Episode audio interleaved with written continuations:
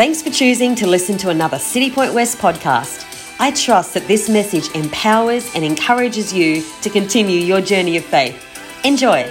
Shall I start by sharing? When Jess and I first started dating, I used to drive race cars. Oh, sorry. Could we just give a round of applause to our youth boys here? They want to give us shout-outs. Eli Johnson, Abraham, our youth girls who are here as well. Hawa, Emma, and Casey. And of course, Juliet as well. Juliet, come from work from KFC. Another hard work. Give a round of applause for Juliet. So proud of you guys. Yes, when me and Jess started dating, I was been racing speedway cars for 2 or 3 years. And when I first started racing, the class that I was in, the cars weren't as high quality. They were a little bit older, a little bit undervalued, underloved. And my car especially. My car was really quite average. And when Jess used to come racing with me, nearly pretty much every time something would go wrong, incredibly wrong. We got sent home from a racetrack because my car wasn't ready. We went to the racetrack and they still disqualified. We drove to Gympie, they sent us home, we had to come back, didn't even get to race. And I had so many dramas with it. Things were breaking, I had to keep fixing things, had to spend so much money, and it just got me angry. I had probably one good race meeting when me and Jess were dating. And during that, Josh, that was the time we went to Toowoomba. Josh was actually my pit crew that night. I come from the back of the field, charged up, and I finished in the top 7 cars. That was my best result. Wasn't fantastic, but that was my best. I was still pumped, had a great night that night. But every other time was an absolute disaster. Because the further on we got into the racing career, more people started spending money, people started getting better cars, better equipment, and going a heck of a lot faster than me. So a couple of years ago, I sold my race car to buy a bit of land and build a house. That plan went down the toilet, if you know.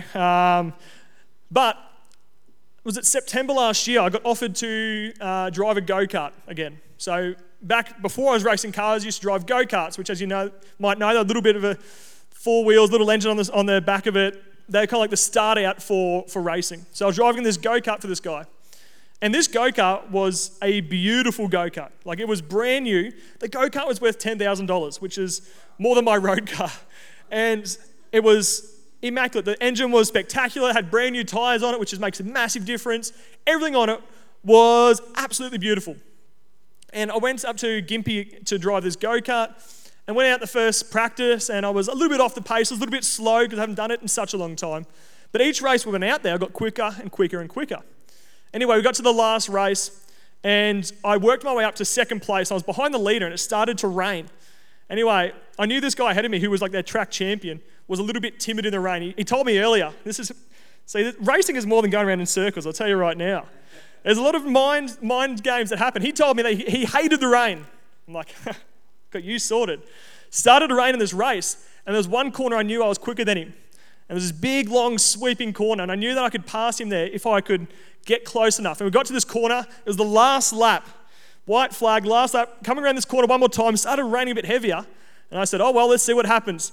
And I went to the outside of him. Now, if you know anything about racing, you don't go to the outside. If you go to the outside, you get put in the fence. It's slippery out there, it's dangerous.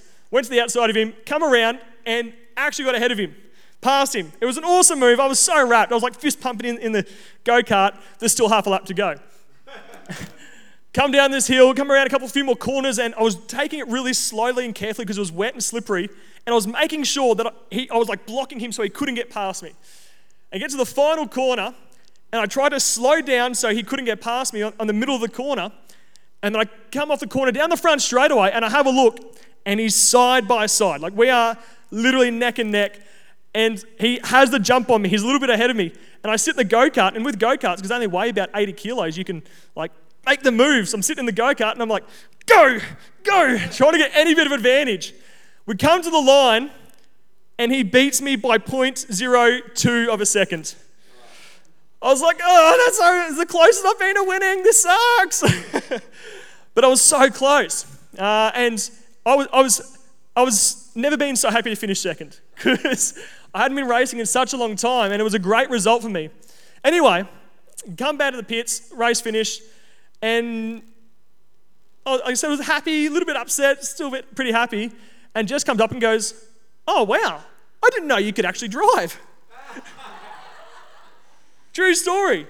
Because every time I'd race when she'd see me, I was racing this junk box that was just so bad and such a slow car that once I got some good equipment, I could actually show what I could do. Man, life's easier when we have the right tools. So much easier when we actually have the right equipment. There was there's a story of this reporter who went to do interview. I don't know what the politically correct term for it is, but mental asylum, is that still acceptable? I don't know. Went to interview this mental asylum warden, and they're walking through and showing them all the procedures of what they do and how they test patients out. And she was saying that what they do with some patients, they fill up a bath with water, fill it up so it's about half full, and they give them a spoon and a bucket. And the reporter thinks they're pretty clever, and goes, "Oh, I get it. So if the person chooses a spoon instead of the bucket to empty the bath, that means they need to be put into the hospital." And the warden looks at them and goes, "No, most people just pull the plug. Should we get you a room next to a window?" Using the right equipment makes a big difference, hey? It really does. See, our theme at church at the moment is Earth on earth as it is in heaven. Yeah.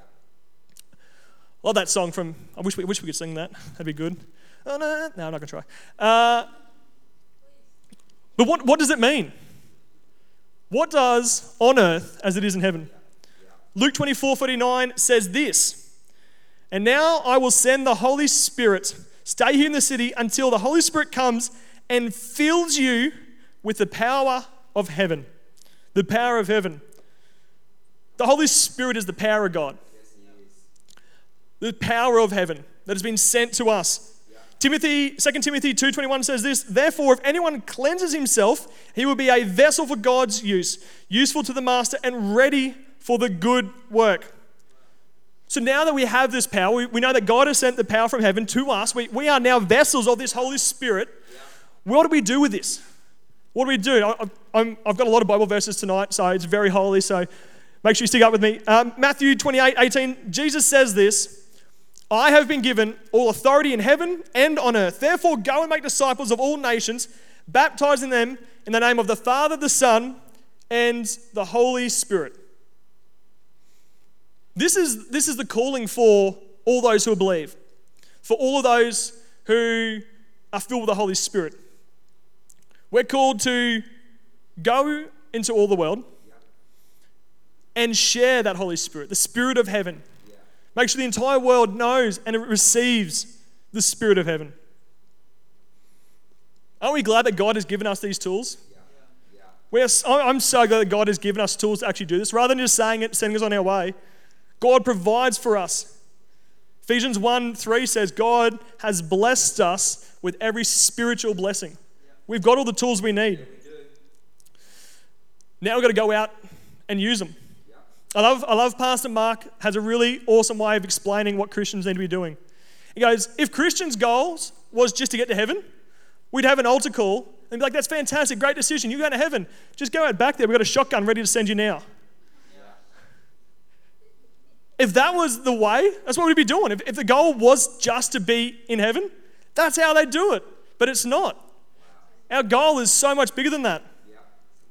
Ephesians 4:11-12 says this, "These are the gifts Christ gave to the church, to the leaders, the pastors, the teachers. Their responsibility is to equip God's people to do his work, to build the church and the body of Christ." Wow. I kind of said this before. I know I don't like to be confronting. I actually don't like conflict much at all.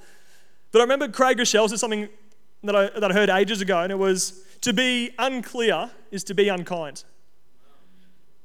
If it's murky, you got no idea what's going on. If you're doing something wrong and I don't tell you, how can I get mad when you keep doing the same thing wrong? So I don't mean to burst people's bubbles tonight, but I just want to let you know that church just isn't about making sure you have enough faith to get through the week. Yeah, totally. If that's what you're relying on, and don't get me wrong, sometimes there are seasons for that. Yeah, sure there is. There is. Sometimes you need to come to church 7 days a week to try and find faith. And that's okay. Because there will be times like that. I I'm not going to say I promise you, but it can be. Yeah. But if you've been coming to church for years and years and years, and that's still where you're at in your walk with God, you're missing the fullness of what He's trying to do in your life. Yes. We're called, I think it's Ephesians 4, it says we don't come to church to purely give us, what have I done here? That verse in Ephesians 4 is saying that. Yes. We don't just come here to receive this faith and then go through our week and Monday, Tuesday, Wednesday, Thursday, Friday, Saturday, Sunday, Monday, Tuesday. Well, that's not how we're called to live. Yeah, that's right. The iron sharpens iron for the work of the ministry. Yeah. The purpose of church is to strengthen the body of Christ, to expand the body of Christ. We are the body of the Christ. The church is the body of Christ. I received a revelation this week about serving. And I remember even last time I preached, I always said that, and it's so true, it's that ministry is your life, your workplace, your family, your friends. That is ministry, right? But then I realized, I think nowadays, we put a lot of emphasis on that and not ministry within the church. I think we get too distracted by, I told my friend about Jesus today, that's my ministry, I don't need to do anything else. That's fantastic. I'm so glad you told your friend about Jesus. That's so powerful, and that can change their life. But God's calling you to more. God is calling you to more. And I just want to, I just want to let people know that, because I know that's something that I've continually said, is that your ministry is your workplace. That not everyone's called to be a pastor. That is true. But some people are. Some people are called into full-time ministry in the church. And I don't know, maybe it's just, I've seen it recently that within churches that a lot of people are, I want to be TikTok Christian. I want to evangelize on Snapchat. That's great. That's so good. You do that. That is important. But don't let that drag you away from the church and the ministry within church. Building people up. It's in our youth ministry the last couple of years, we've done, I was talking to Pastor Tim about this just earlier, we've done no evangelism in 2 years. What I mean by that is we haven't been going into schools, and we haven't been, trying to get new kids in. And the reason for that has been very deliberate of the fact of our youth team was at capacity in some sense of where we were at. Yeah, we had 5, maybe 6 youth leaders to 40 kids. That's, 8 kids a leader. That's. Jesus discipled 12. He lost one, but he was the best disciple out of all of us. We start with a system of we'd like to have five kids per leader. Have your 5 where you can invest into them. That's what a number that we found is the most efficient way to really invest and into discipleship. But because we've had 40 kids to these leaders. It's what's the point in evangelism? We've been very deliberate. And what we're doing, we need more people in our church to stand up and take on more weight. Pew sitting, I reckon, is more dangerous than most drugs. That's a terrible example. But you know what I'm saying?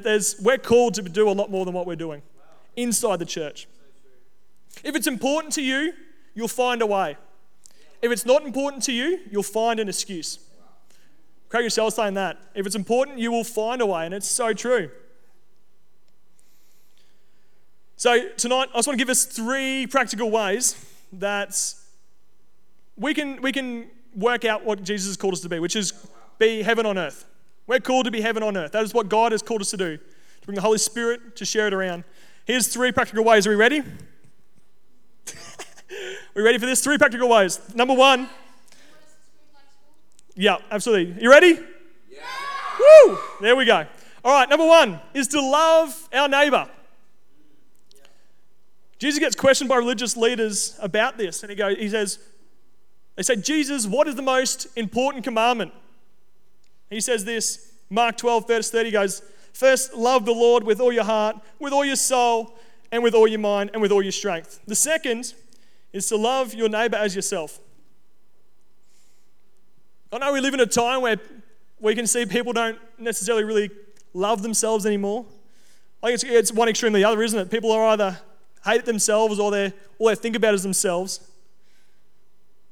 But what a difference it would make if we actually outwork this. If the whole world cared about everyone the same that they care about themselves.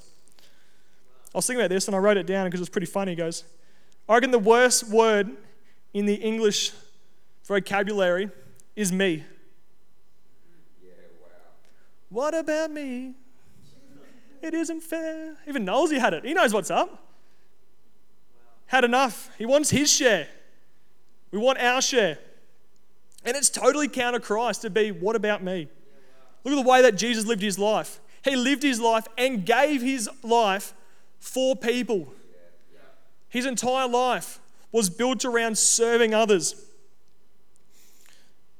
Luke chapter 6, verse 32 and 36. Got that one up there, Susan? Oh, I didn't write it down. Oh, did you not? Oh. You got that one, Susan? That's the one I didn't write down. That's all right. I'm sure it was good. Powerful. It was powerful.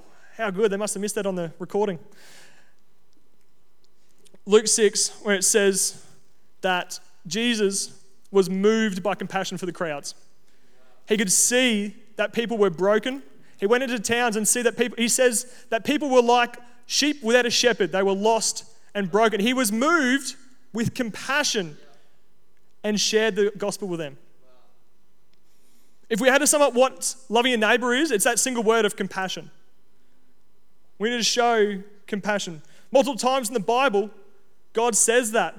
He goes, he acted because he felt compassion for people. We see him heal people because of compassion. We need to live compassionate lives with other people. Can I tell you what? It is so hard to show compassion with people sometimes. They are so annoying. I don't like people. Give me some space. Leave me alone. I'm good. And sometimes, don't be wrong, sometimes there's certain people you can't show compassion to, and by showing compassion, you leave them alone and let someone else be compassionate with them. Sometimes that happens, okay? Let's be real. But I just want to clarify one thing. If you ever see a non-believer or a non-Christian and you hate what they're doing, don't hate the person. Hate the sin. The person doesn't make the sin bad. The sin makes the person bad. It's like at home if you have a busted water pipe, starts making a puddle of water on the floor. You're like, damn you, water. What are you doing here, water? You just clean up the water? What happens? Nothing changes. The water keeps pouring out. You need to actually go to the root of the problem and address the sin. Don't hate the sinner, hate the sin. Romans 5:8 says this. God showed us his great love by sending Christ to die for us while we were still sinners. If God hated the sin so much and saved us, how should we not do that? How come we can't show that same compassion? Point number 2 is we need to share the good news. We need to share the good news of God. Mark 16:15 says this, go into all the world and share the good news to everyone. How can people come into Christ or into a relationship with God when they don't even know, first of all, who he is or that they need him? We need to actually get and share the gospel. I don't mean necessarily standing on the pulpit or standing in the middle of your work cafeteria and starting to just read scripture. If that's your thing, please do that because that is powerful and I wish I had the guts to do that. That's not me. We need to, by sharing the gospel, we need to know the gospel. Yeah, so true.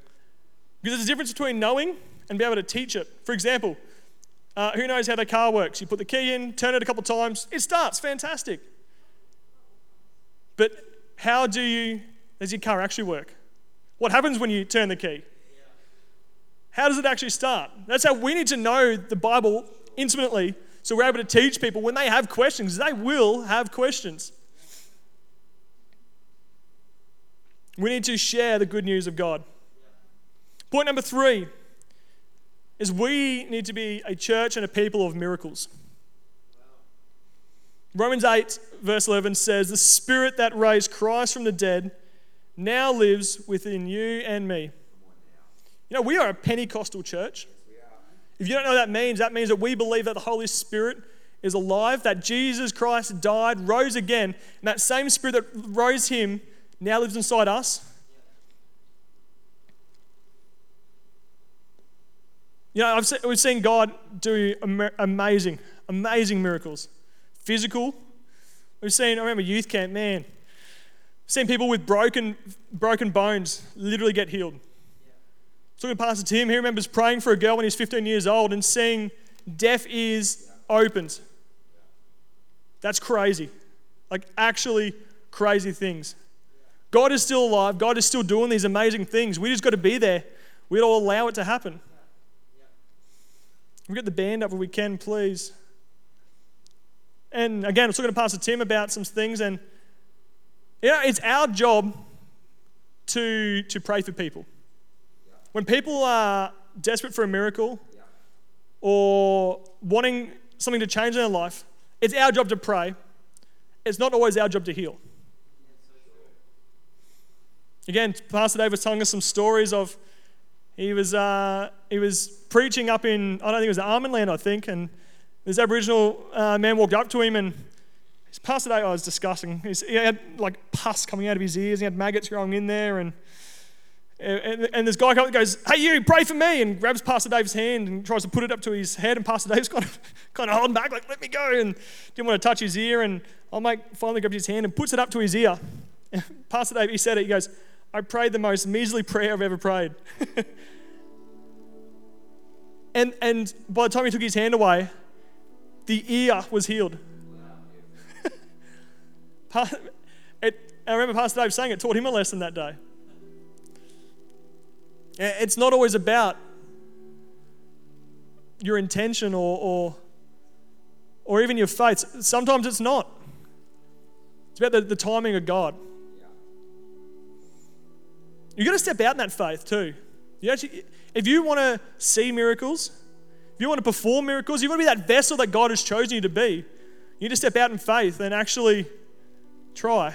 I remember Mitch Ramsey was telling the story when he first started performing miracles. Like, apparently he was the most shy guy you've ever seen.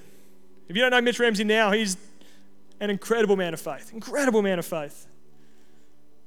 So he's performed some amazing miracles. And he said the first time that he started sharing the gospel or talking about God was he used to go to the shopping centre, and he used to sit near bins. You know, the chairs on the side of the middle of the walkway, and they have little bins sitting there. He used to sit down in the chairs and wait for people to put their rubbish in the bin and be like, "Excuse me, sir, Jesus loves you." That's how he started in his faith. Wasn't always bold. So the result of the prayer isn't always what you wanted it to be, but the outcome is always what you needed. I know there's times that I prayed for my boss. My first time that I kind of came out in faith and prayed for someone outside of church. I was praying for my boss who just rolled his ankle, and it was after work, and I'm like, "Hey, Davo, can I pray for you, mate?" He goes, he's kind of like limping like this. He goes, "Do I have to stop walking?" I'm like, "No, that's cool, man. We can do this while walking." And I prayed for him, and I just said the most powerful prayer. I'm like, "In the name of Jesus, you're going to heal any damage that's in there. All the ligaments, all the bones, all the muscles will be healed right now in the name of Jesus."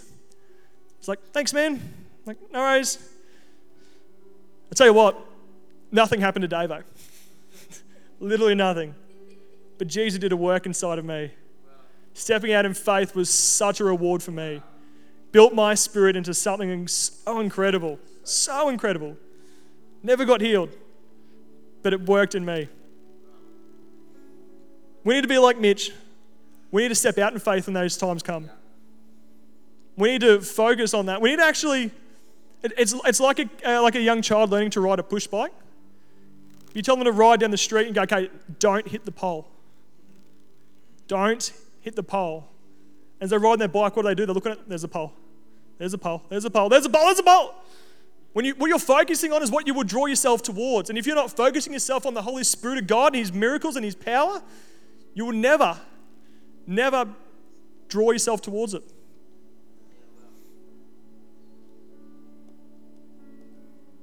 Yeah, this world needs a miracle, hey? Oh my goodness. People are dying. People have been put in challenges. The world's at war. So much uncertainty. Man, we need a miracle. We need a miracle in our own suburb. Don't worry about the rest of the world.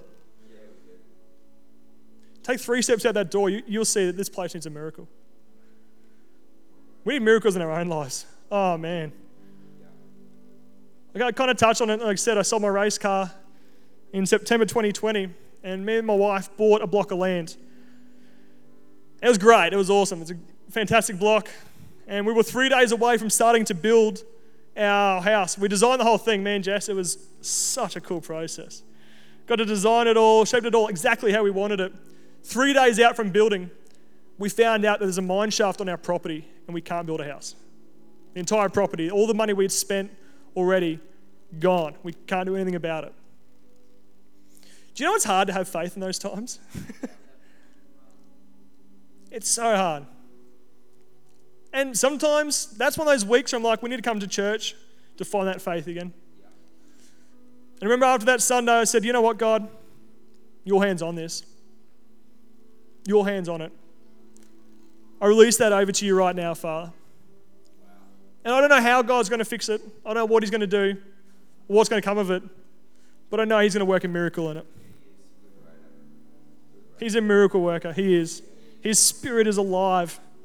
His spirit is alive. And we need to be vessels of that spirit. I walked in here on a Sunday night, and it was a storm. I got here, the first song was playing. There was 3 people in the auditorium.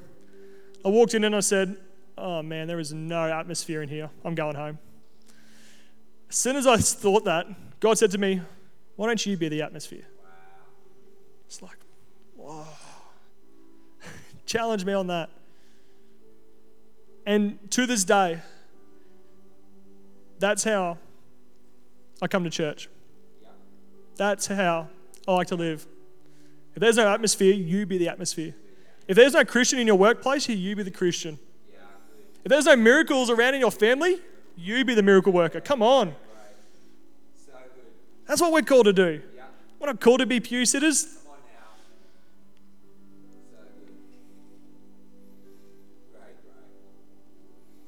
I just want to share something really quickly. I hadn't planned to. But last night I actually had a dream. And I look at Jess. I usually get deja vu a lot. If you know what deja vu, I'll be sitting somewhere and I'll have a scenario happen, and I'm like, this has happened to me before. I had one during the week I was listening to a podcast that came out a day earlier. I'm like, wow, I've heard this before, and that was 2 weeks ago in a dream. But last night I had a dream, and it was so vivid. I remember it. It was, we were doing youth next door here. If you haven't been next door, massive open area where we play sports, and it's an awesome place. And there was 50, 60 kids running around. We're all having fun. We're playing games. And our church congregation's in the middle of it. And I just felt there was such a unity in what we're doing. That people... our congregation, people in this building that come every Sunday, we're part of what we're trying to do within this community, within the young people's lives in this place, of just discipleship, of just being there and letting them know that they care. Wow. This is what I hold on to now. This is why we come on Sunday nights, why we have these amazing young people down the front here to join us, because we want to invest into their lives. That is how God has called us to be in this place. My final thing for tonight is, it's not by night, not by might, nor by power, but it's by the Spirit, says the Lord. By His Spirit. Holy Spirit of God. Would you pour out on this place right now? No matter how hard we push or shove or fight back, God, let it be your Spirit. Let it be your Spirit in our lives. Would you pour it out on us, God? I know this message will keep speaking to you as you continue your day. So for more information about City Point West, jump on citypointchurch.com or follow our social media accounts, Instagram, City Point West, or our Facebook, City Point Church West. Have a great day.